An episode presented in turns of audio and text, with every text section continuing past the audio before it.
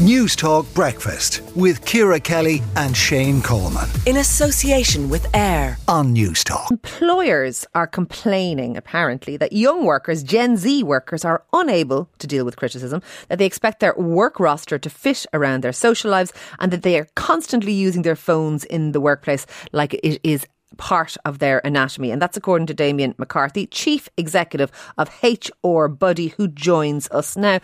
Damien, this sounds very damning of Gen Z. I, I, I am a mammy uh, of Gen Z, and I wouldn't expect my children to call me if they had, uh, or ask me to call their boss if they had a problem. But, but are, are my children unusual? Is, is this really an issue?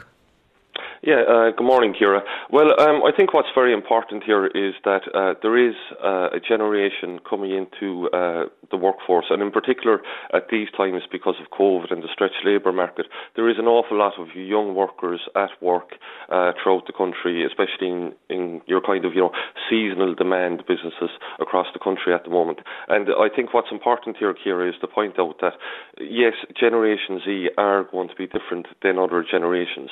They're the most highly highly educated uh, generation we've ever produced in this country. They're obviously very technologically uh, savvy.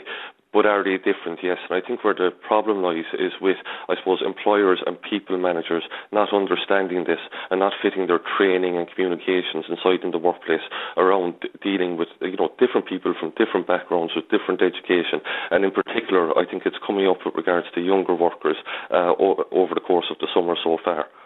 Okay, and, and is it that they have higher expectations? If, if, if, if the issue is that they're all very well educated, is, is, is that they have higher expectations of what they can expect from, from a, a job? Is that what it is?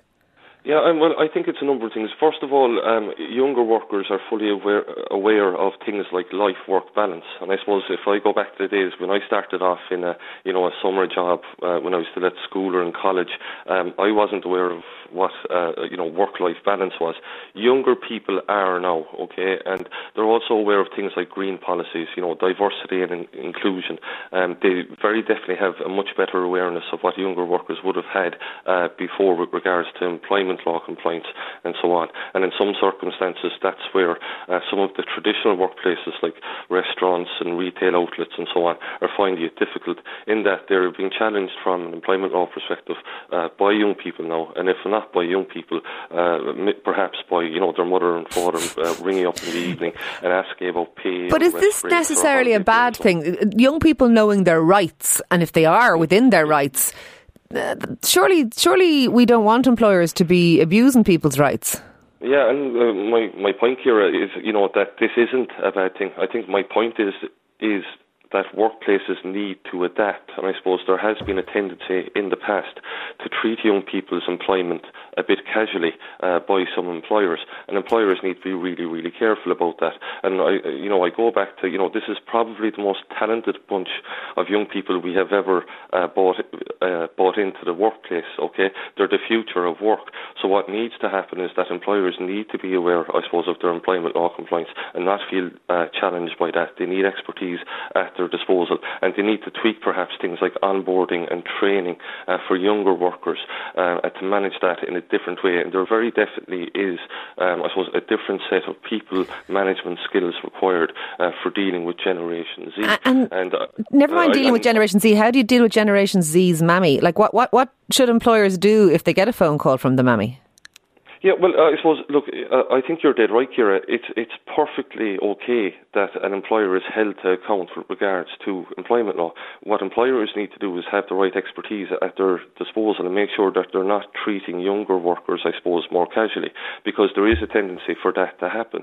Um, so employers should be able to field these questions. They need the okay. expertise at their disposal to be able to deal with. All right, so, so they, I think they, that's they, where the problem. They, they need they need the that, but, but what, how do how should employers cope with if they if they get a phone call from mammy. Because I was reading your article and, and, it's very interesting. You're saying that, that they stand around the minute that minute there's an idle moment, they're straight onto their phones. They're not looking for, for, for work. They're not as in, they're not looking to see if it's something that they can do. That they're kind of disengaged, and that covering rosters is a difficulty too because um, they they prioritise their social life perhaps ahead of their uh, their work schedule.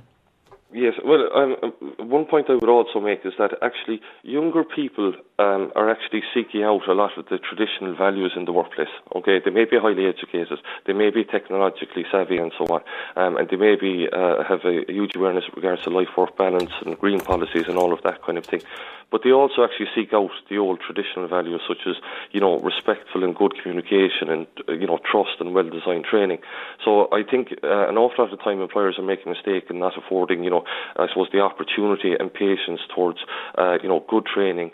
Uh, yeah, no, no, and you've made that point very, very well. But I suppose I, I'm asking, how, how should an employer deal with a phone call from a mommy? What should they do? Um, they need to have uh, their information correct. Um, they need to be respectful, I suppose, uh, to the parent of a younger worker.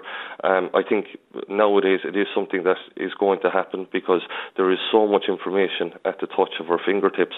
Um, you know, we can Google employment law very, very easily. All now, right. it's not always um, correct, uh, by the way, but I think what businesses need is HR expertise right. at their disposal, and these are the businesses. I'm sure you would say that in fairness, Damien, but I do appreciate, and I do appreciate you, you raising this as an issue. It's very interesting. Look, thank you very much for speaking to us this morning. That is Damien McCarthy, Chief Executive of HR Buddy.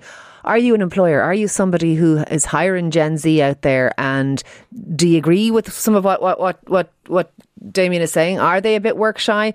Do you have to deal with the parents as, as well as with the staff members? Are they maybe a little bit entitled in terms of that they, they aren't pushing themselves too hard and they know more about their rights than their obligations? Let us know what you think this morning on News Talk Breakfast, 53106 at a cost 30 cent, or indeed tweet us this morning at NT Breakfast. News Talk Breakfast with Ciara Kelly and Shane Coleman. In association with AIR. Weekday mornings at 7 on News Talk.